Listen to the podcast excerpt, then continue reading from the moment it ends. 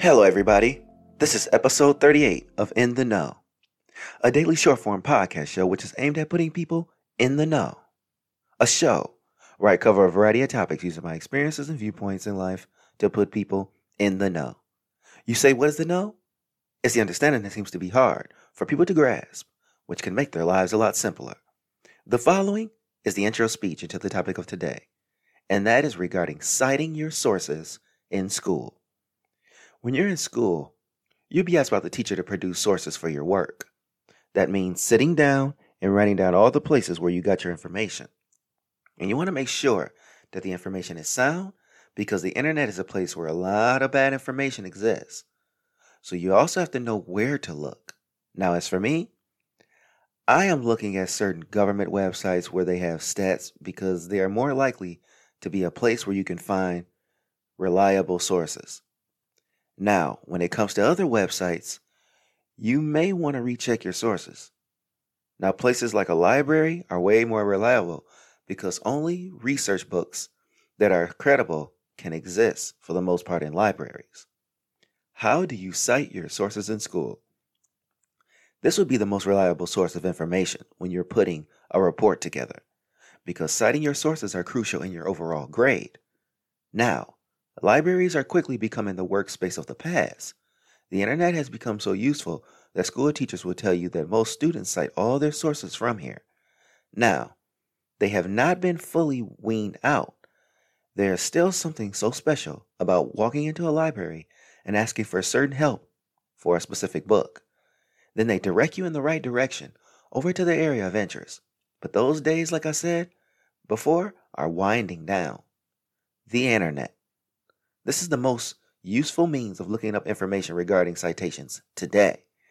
You have to make sure the sources are correct because anyone with access to a computer can post any type of information that they have at their hands. So things tend to be a little off as far as the validity of the information concerned. Television. This can be a tricky one because the news is where you get the information where someone may say sources close to me have said.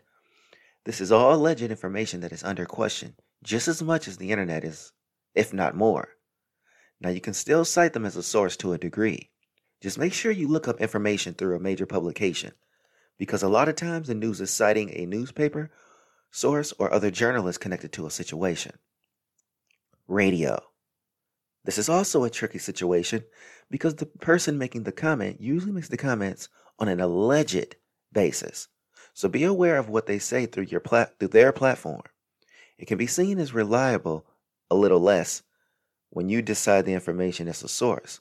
Now, on the other hand, if someone is being interviewed, you can cite the person for saying something that is now on the record.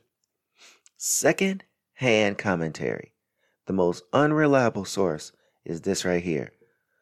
The reason being because people who generally have something to say regarding a circumstance is never fully reliable.